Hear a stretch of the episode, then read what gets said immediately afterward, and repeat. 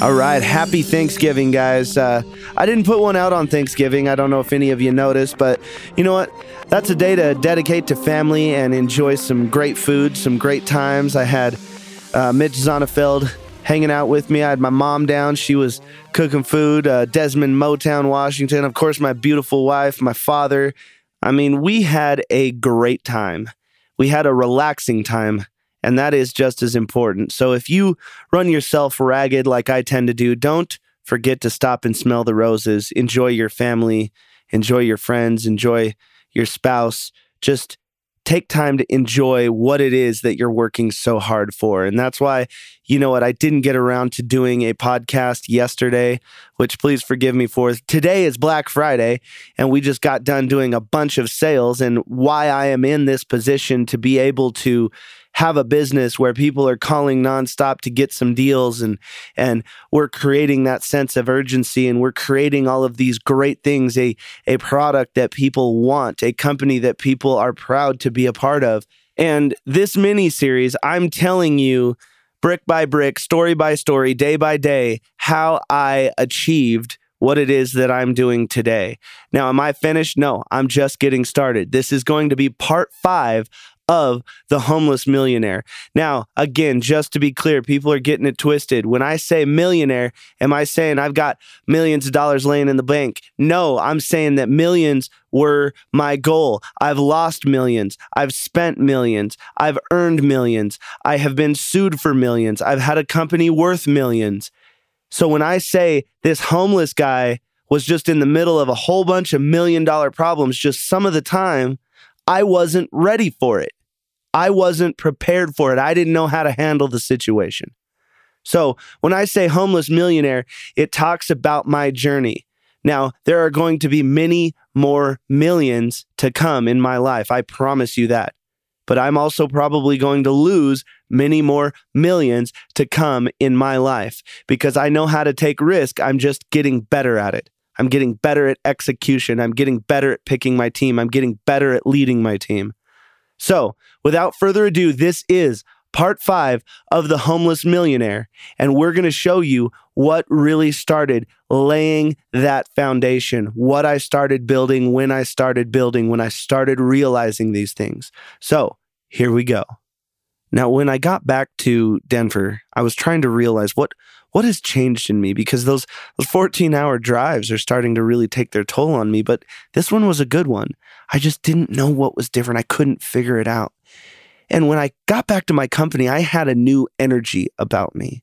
But the problem is, is I wasn't a good steward of my company. I was, yes, I was absolutely chasing Kayla. Was it the best thing to do at the time? Probably not. Now, fast forwarding into the future, she's been one of the huge just catalysts for explosive, amazing things happening for me. So, would I do it again in a heartbeat every single time? Because she is instrumental in what we are doing.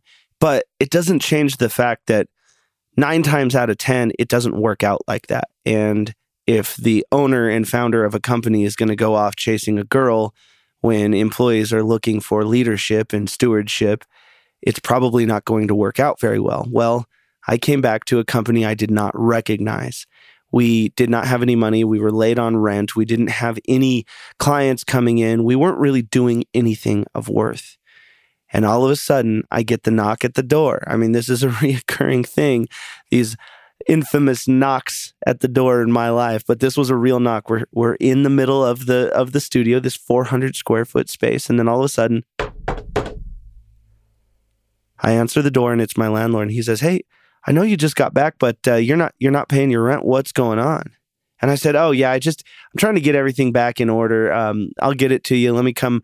I'll come talk to you here uh, here in a few, maybe tomorrow sometime. Let me kind of get my bearings." So obviously, I'm bringing back this woman of my dreams to help run the company and the company's in complete disarray. We again, we had kind of started our frat house mentality if you will, which unfortunately gets worse before it gets better because again, I did not change overnight. I just started getting exposed to the things that changed me. And when you get exposed to the things that change you, they will change you over time, but you have to have that time, which staring down the face of uh, eviction. I did not have that time. Now, he didn't say he was going to immediately evict me. Our relationship was fairly new and uh, he didn't bring it to there, but I know what happens when you don't pay your rent. And so I asked Ryan, "Hey, what's going on? What have we what have we done? What do we have coming in?" And we had some of our same old clients, maybe a couple new ones, but no one's no one's really putting any dollars into the company. I certainly don't have any dollars left. And so he says, "Yeah, man, the the people next to us actually just got evicted." And I went, "Oh, so he's like really cleaning house." And he's like, "Yeah, dude, I don't know what to do." And I said, "What what does their space look like?" And he says, I, I don't know. And because they had just been evicted, someone had forgotten to lock the door. So I went over, tried the door. The door actually opened, and I went in and it had kind of this conference room feel in the first, and then just two offices in the back. And it was the same size as our current suite, but it was just built out with two offices in the back. And so I looked at him and I said, Well, let's take this space. And he said, Are you insane? We cannot pay for this space. And I said, Well, then it doesn't really matter, does it? I'm going to go to him, him being our landlord, and I'm going to say, all right, man, my company, I came back, I looked at the numbers, my company's crushing it, man. We're doing great.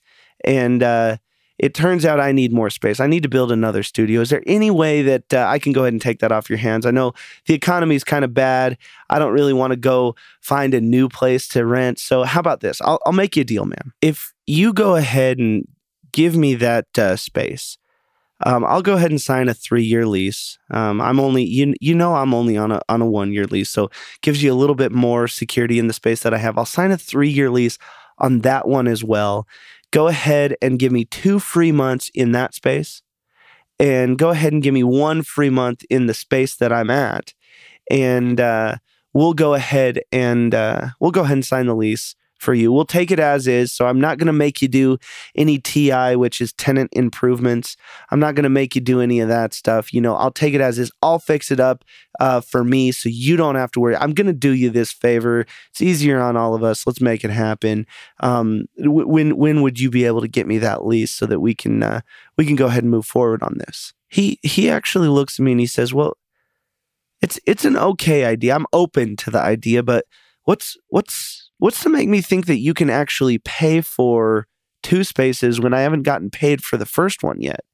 And I said, Well, you know, that's a good question. And if you want me to, I'll go grab my, my checkbook right now. I'll write you a check. We'll get it taken care of. But if I have to pay this month's rent, I'm going to go ahead and uh, ask for tenant improvements. And I've got to think that there's not a whole lot of people who are going to rent that place in the condition that it's in. So, I mean, you can make you can go ahead and make the uh, judgment. It's your space. I completely respect and understand. But you have a tenant sit in front of you. Uh, I'm willing to do this. Uh, I just need you to kind of meet me in the middle. Let's make this happen, man. And he goes, "All right, man. I I hope I hope you don't make me regret this." And I said, "Well, the only thing that you're to have to do is the next time somebody gets evicted or can't pay, you let me know when that one comes up. I'll take that one too." So I go back in thinking that I'm all cool and I tell Kayla and Ryan exactly what I've done. And they both look at me like I'm absolutely nuts because I've effectively doubled our rent and just bought us two months to figure it out. So I say, what are, what are we going to do in these two months that are going to change our lives? And this was one of those hugely pivotal moments in my life. I sat him down. And I said, look, we need knowledge. I've had a little bit of knowledge and it's doing exponential things for me. So we've got to go to where knowledge is. And either that was on Google, which there's no filter on the internet. So you don't know if you're getting the right information. And so I said, hey guys, let's go to Barnes and Noble. We don't have any clients and we just show up here and play like we're busy. So, you know what? Let's get knowledge. Let's figure out how to run a company. Let's do uh, marketing, advertising, sales, taxes, accounting. Let's figure everything out. Now, we don't have the money for the books, so let's go to where the books are. Let's go. We're going to meet at Barnes and Noble every single morning. And we are going to read all day long And then one hour before they close, we're all going to get together and we're going to tell one another what we learned, why we think it's important to us or someone else or the business. And we're going to have an open discussion. And many times we would read so much, we would start the conversation at Barnes and Noble, get kicked out of there, and go to a bar and just talk business throughout the night about all the concepts that we had just been exposed to. And so then we start implementing them. And so we move our time that we meet at Barnes and Noble back to 1 p.m., but we meet at KMG at the beginning of the day and we start implementing all these things. We start putting systems in place, processes in place. We start consolidating all of our social media efforts. We start trying to really make an effort in a direction. We start focusing. We start communicating. We start really becoming borderline of business I mean, it's it's happening. And so day in and day out, we show up at KMG, we implement all these things, we go to Barnes and Noble, we learn, we learn, we learn, then we talk, we discuss, we debate, then we go to KMG the next day, we implement, we do all those things, then we go to Barnes and Noble and we learn, and then we debate, and then we implement, and then we and it just goes and goes and goes. And finally we looked up and we said, Man, we have been doing this for like three months and we don't have anything to show for it. We're not making any money. I'm still hungry. My rent's still not paid. I'm my phone is still almost off. I'm I'm calling and making the payment arrangement every single month. I'm hoping that I can keep the internet on so that I can actually do any of the things that these books are teaching me. And don't get me wrong, things things did get a little bit better. I mean, but we had essentially doubled all of our bills. So that's eating up a lot of the gains that we are making. And we are we're starting to feel so defeated. And I remember Ryan looking at me very clearly one day. And he says, Man, my girlfriend hates you. And I was like, Well, my girlfriend, I think, hates me too. I mean, she had never been like that, but it's just, I mean, I uprooted this woman and she's helping me run this company. I mean, she still has a great attitude, which I don't know how she did, because she was definitely more on the power of positivity train er, more early on than I was.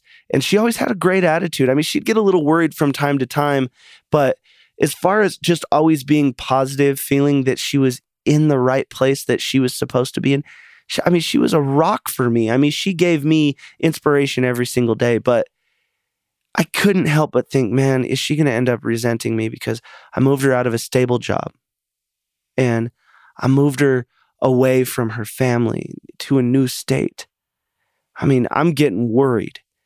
And, uh, but Ryan, Ryan's looking at me, he's saying basically the same thing. We're having the same fears. But I mean, at least we were a team his girlfriend wasn't really around the team. She didn't understand what it was like to fight the battle. She didn't understand why the battles existed.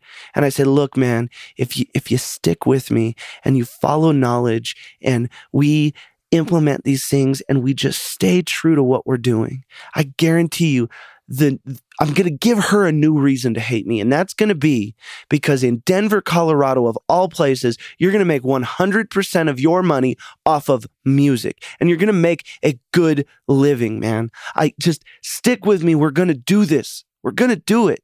And he goes, I pray. I pray for that day. I pray for that day. We'll see, buddy. And uh, I could tell he's he's from his emotion and the way that he's thinking and acting, he's kind of hedging his bets and maybe he's looking for other jobs or whatever it is. But I couldn't blame him. And so I went I went home that night and Kayla's in tears.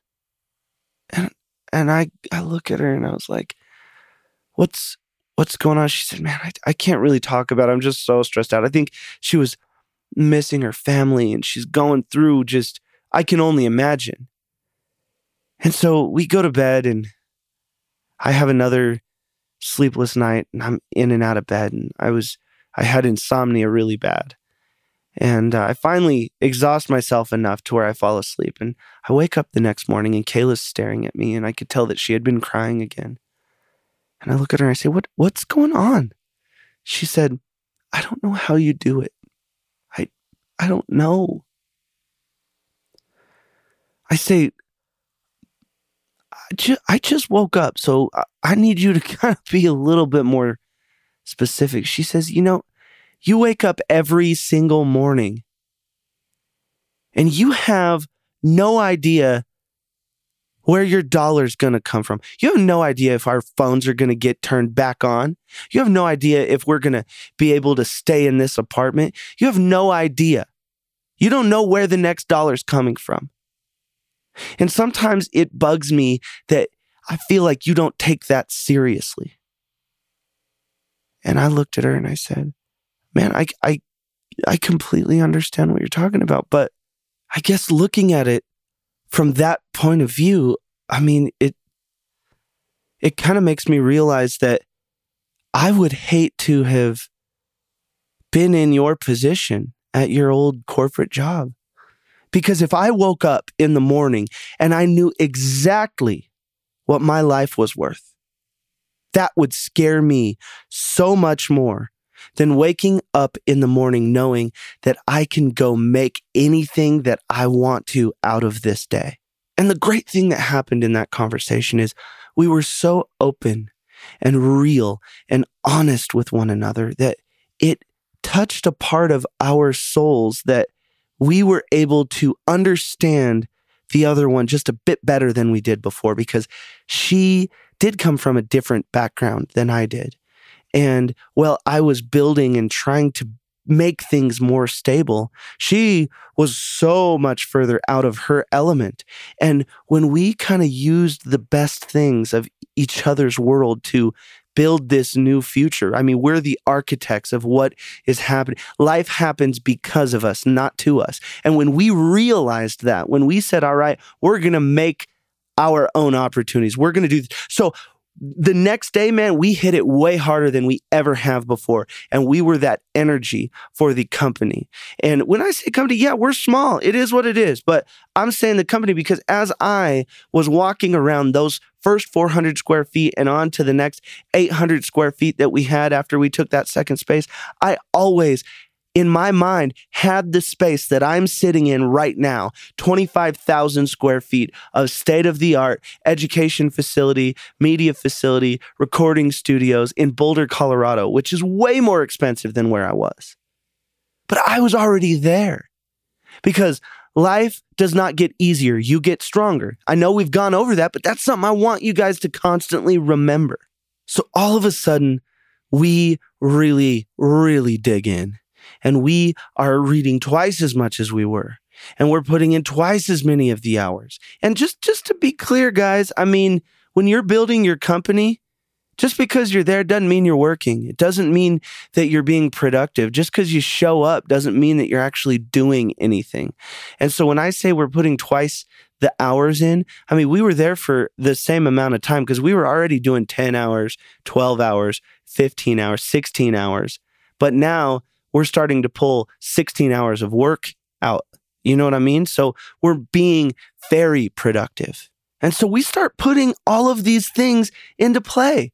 We're showing Ryan what we need him to do, and he's still in there on the learning train with us. And we're always in strategy mode and execution mode, and we're really, really making something. We can, you, you know, when you have that that success that you can taste, you can feel, you can touch, you know is imminent. We are in that mode.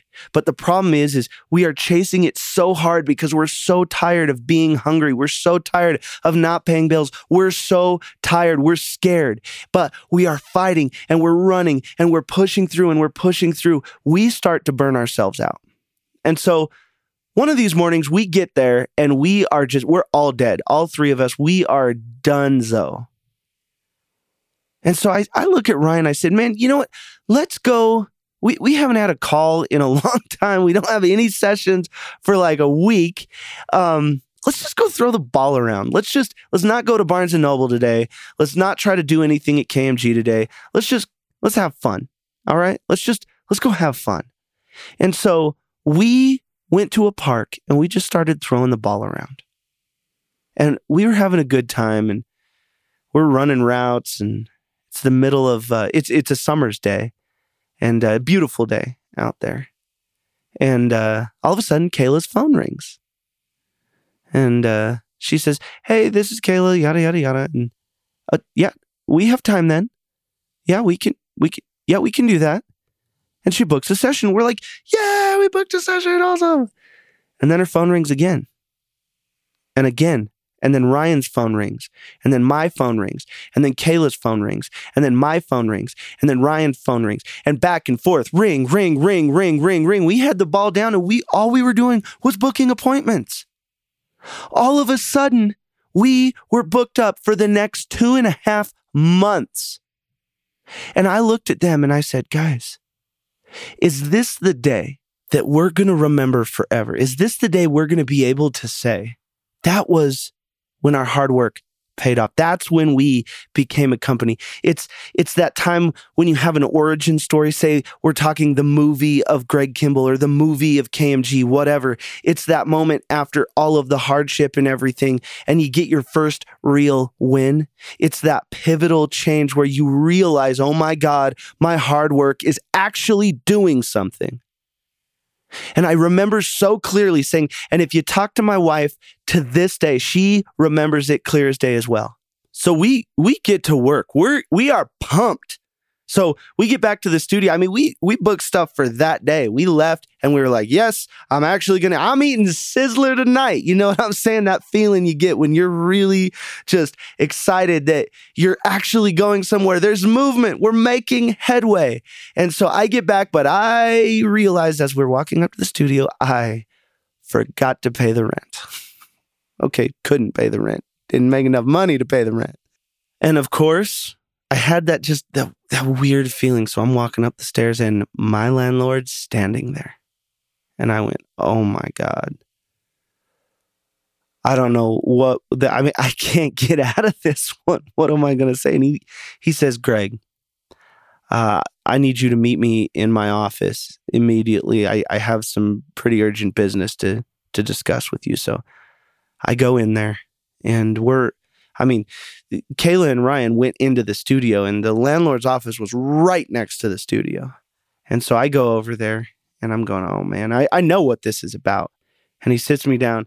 He uh, puts a piece of paper in front of me and it's a floor plan.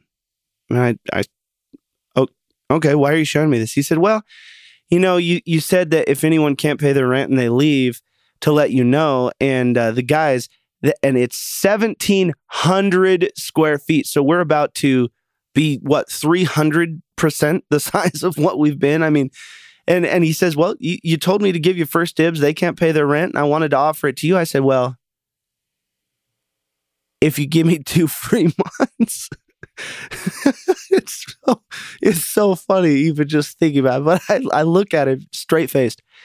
If you give me two free months and then the uh, two spaces that I have now, and, and you just go ahead and wipe out my rent to uh, that I owe you for for this month. And he says, "Well, that worked out last time, so let's go ahead and do that." And I'm going, "Oh, yeah, where do I sign?" So now I've taken our rent and tripled it, but I've given us two more months. It's crazy, but I did it. And so I walked back. But here's the thing we had just booked out three months of work. So now we could even open up another studio because we kind of had enough gear to where we could have another smaller studio. And so we're thinking, hey, this this might actually work out. So I go back in there and they actually get excited with me and we're going, all right, we we're we're empire builders. We're doing it now. And so we get super excited. We get people in and we start going to work. And when I say work, like for instance, one of our projects, we had to hit a crazy deadline for someone. I'm in one studio, Ryan's in another. We're working on the same project. It was a guy named Jason Schuster, and we worked 37 hours straight. Those were the kind of things that we were taking, and we were delivering some crazy amazing things in deadlines that were just people were like, I don't even know how you guys are doing this. I mean, we didn't even know how we were doing it. We just started working, we wouldn't stop.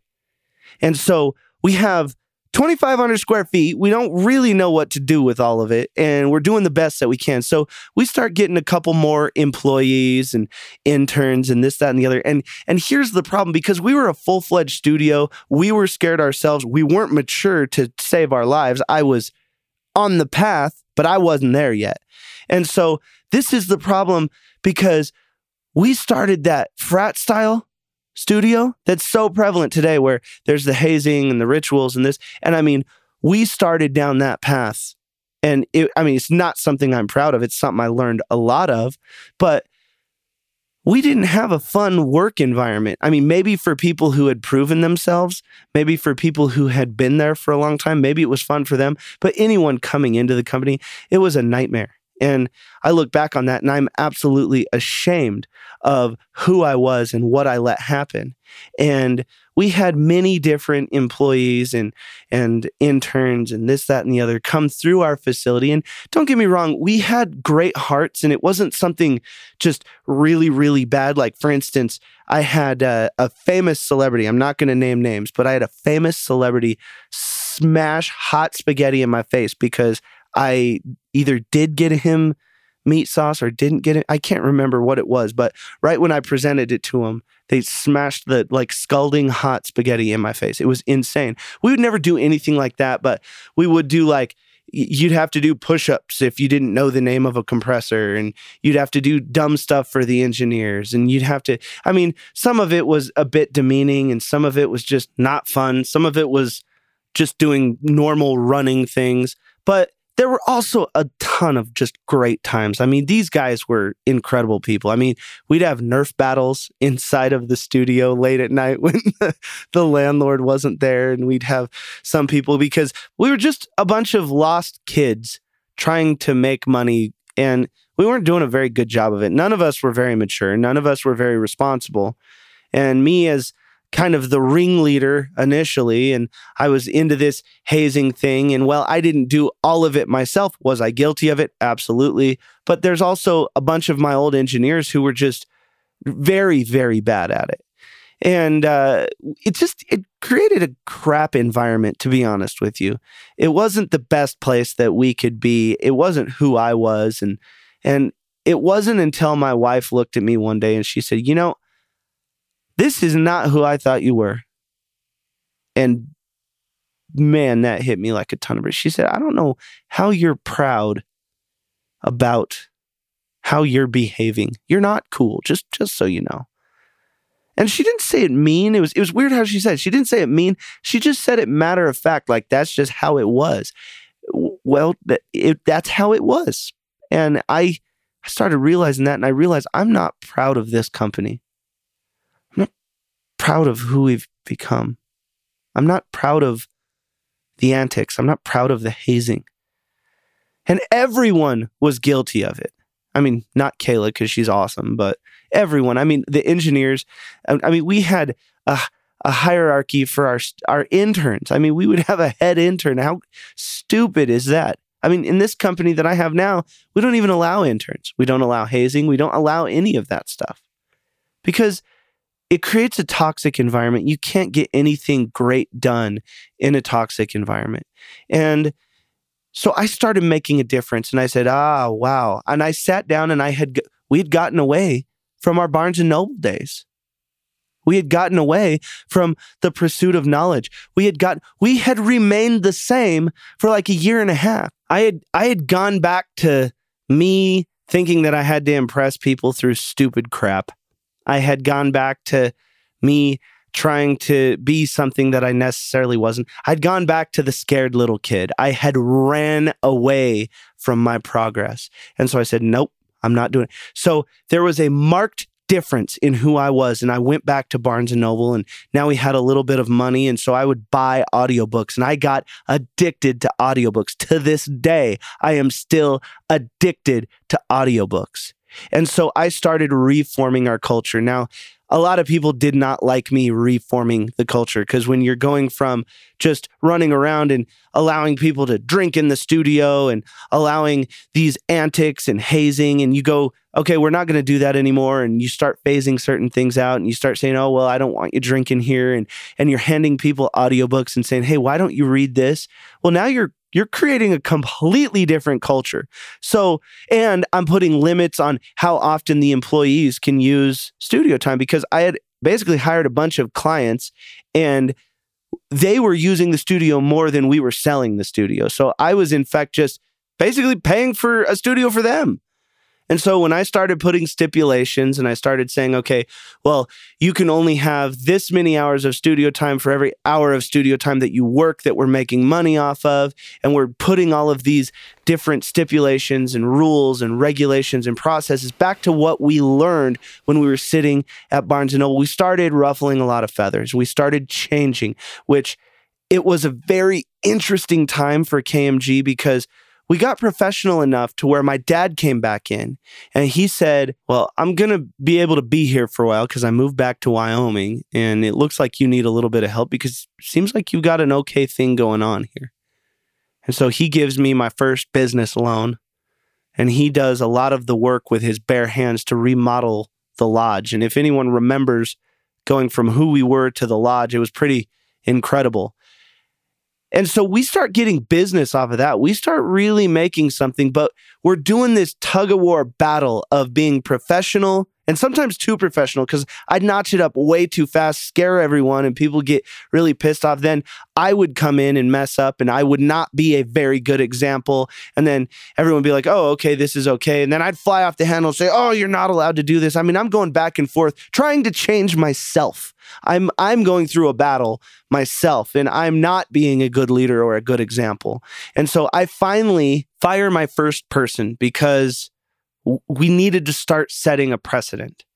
And from that moment on, we we started just another notch towards who we needed to be. Now, the problem was is I knew who we needed to be. I couldn't be that person. I wasn't the leader that was ready yet. I hadn't been through the experience. I hadn't been through the the the pitfalls. But the problem is is I'm expanding too fast. I'm spending every penny I have on this renovation that my dad's doing because I used all of that money, every money that I could uh, get, and then every single penny that I could get from anyone else, a bank loan and it, it, cash flow, everything. And then one of my friends gives me an Aston Martin. I'm not kidding. You cannot make this stuff up. He says, Man, I'm moving. I've got a bunch of cars. I know you love cars. You've been a great friend to me uh, go ahead and take this off my hands. And I'm freaking out. Because, I mean, just so you know, if you're a guy and someone says, Can I give you an Aston Martin? You say yes. Any guy's going to say yes. And I said yes.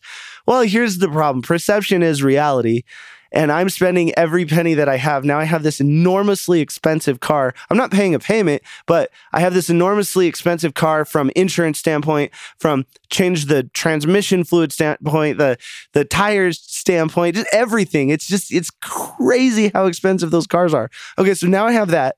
Perception's reality. All my employees see me with an Aston Martin. And then, of course, I go and I'm trying to run my company and I can't make payroll. I can't pay payroll. I'm late on checks. I'm asking people, "Hey, can I can I give you this check just a little bit later because I'm I, am i am putting all of my money into the company, but I'm too prideful to tell anybody that I had just gotten given an Aston Martin. I'm too prideful to tell that to anybody. I as far as I'm concerned, I made an amazing company and look at what I bought. I'm amazing. I'm awesome and look at me. And that started me on this this material thing that was just so bad for me because then you, you got to well now I got to get the clothes to match the Aston Martin. I got to get this, I got to get that. I got I played the material game and I'm spending any money that I can get and money I don't have to try to keep up with my own Joneses. I mean, no one else I knew had an Aston Martin, but somehow I have an Aston Martin. It's crazy. I end up getting rid of it because I was like, you know, this is a, a terrible example and I I ended up just trading it in and say, hey, you know what? I cannot, I can't do this. And so starting all over again, like mentally, if you will, because I had gone professional, then I'd gone like to kind of the frat boy days, and then I'd gone professional, and then I'd gone into the I was professional, but I was being more professional than I actually was, and I was trying to create this persona, and I was trying to create this, and and just unhealthy things for myself and everyone else around me. And it's not a good example for a leader to be doing any of the things that I was doing.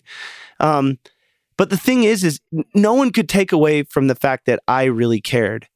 And I loved the company and I would do anything. And I think anybody, even if we had a falling out, if you look back on our relationship and you ask them, hey, you know what? When push came to shove, was he the first person that you would want to call? And if he wasn't the first person, that you wanted to call. When you did call him, did he not always show up and have your back? Was he not that guy? And that's who I was. And that's that's something that no one's ever going to take away from me because I really did love my team and I would go the extra mile for my team. I I sometimes would hold them accountable and I wouldn't be able to do the same for myself and I think that's where my when I was a young leader where I was really messing up but I was if they needed someone they knew that I had their back and that loyalty and and who I was in that time that that was something that I always had and so I I said okay I'm to build off of that I'm to start building that foundation that people can actually lean on. Because leadership, you've got to realize you praise what you want repeated. And I was praising all the wrong things. So if I would laugh at a joke at the expense of someone else, I'm praising that. So of course, people are going to make more jokes like that. So as a leader, I have to hold myself to a different standard. So if I knew I was capable of breaking out of the childish stuff and I could go be there for someone in ways that no one else could be there for somebody. I could go talk someone through something. I could go help them out financially. I could go pick them up. I, whatever it was. I I can be there for these people. But the thing is, I I have to break out of my childish mentality and I have to mature in what I'm proud of and I have to start praising myself for what I want repeated. And you know what I want repeated? I want to repeat the fact that I get called a good leader, that I can be called inspirational, that I can be called motivational. I want to be praised for the fact that I can be there in the toughest of times. I want someone to know that I can have their back. And so, you know, I'm going to put an emphasis on getting knowledge, wisdom, and changing who I am so that I can be the example that I want to see in other people. I'm going to start measuring myself with a different yardstick than I measure other people. Because if I have the audacity to say I am your leader, I need to be held to a better standard. And it starts with me. And so I made a commitment to myself that day. All right, here we go again, round 30 what, what whatever this is of me mentally restarting myself and saying I'm going to be a more professional person. I know guys, this is hard. This is why I'm sharing my story with you guys to tell you how many times I messed up and restarted and restarted and restarted and restarted and restarted because it took me probably 30, 40, 50, 100 times of restarting who I was mentally so that I could actually be a real leader. I had to fall on my face. I had to have egg on my face, mud on my face. I had to be embarrassed. I had to come clean. It's hard, guys. So I'm trying to tell you guys if I can get through it, I know you can too. I know you can too. I'm just trying to tell you my story because it's probably not that rare. It's not that crazy because everybody wants something more from life. Everyone knows that they're capable of more. And I'm just telling you, look, I would start great. I'd start out great. I wouldn't finish. Or I'd start out crappy and then I'd figure out a way to throw the Hail Mary pass and it'd get caught and save the day. I want consistency. I want inner peace. And I'll be honest with you, I still don't have that. I'm working hard for it. I can see, I can understand it a whole lot better. But inner peace is what you should strive for, not a ton of money.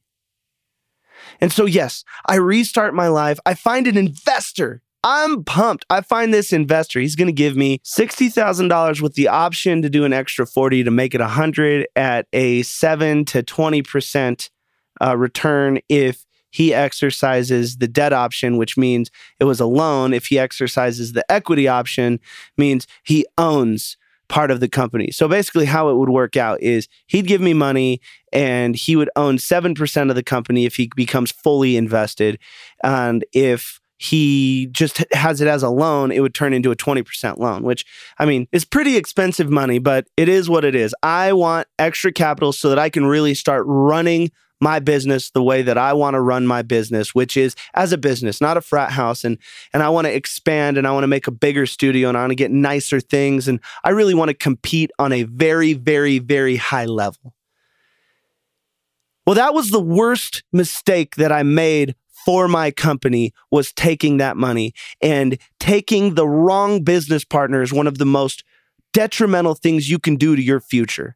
And I'm going to tell you the story of why you need to be very careful of what happens when you take the wrong business partner and how much it can mess things up and how hard and scary things get after you take money and you are a servant to someone else because in the Bible it says the debtor is slave to the master and and the bible is true on that. So be very careful of who you allow to give you money. Because remember if you have a great idea it's a privilege for them to be able to give you the money. But i couldn't even fathom the fact that someone wanted to give me this money. So in my brain i thought i had to get it out of their hands as fast as possible because they were going to change their mind. I didn't do my due diligence. I didn't put any time effort energy into it. I was just shocked that someone wanted to take a chance on me. Now, all they saw were dollar signs, and I really understand that now.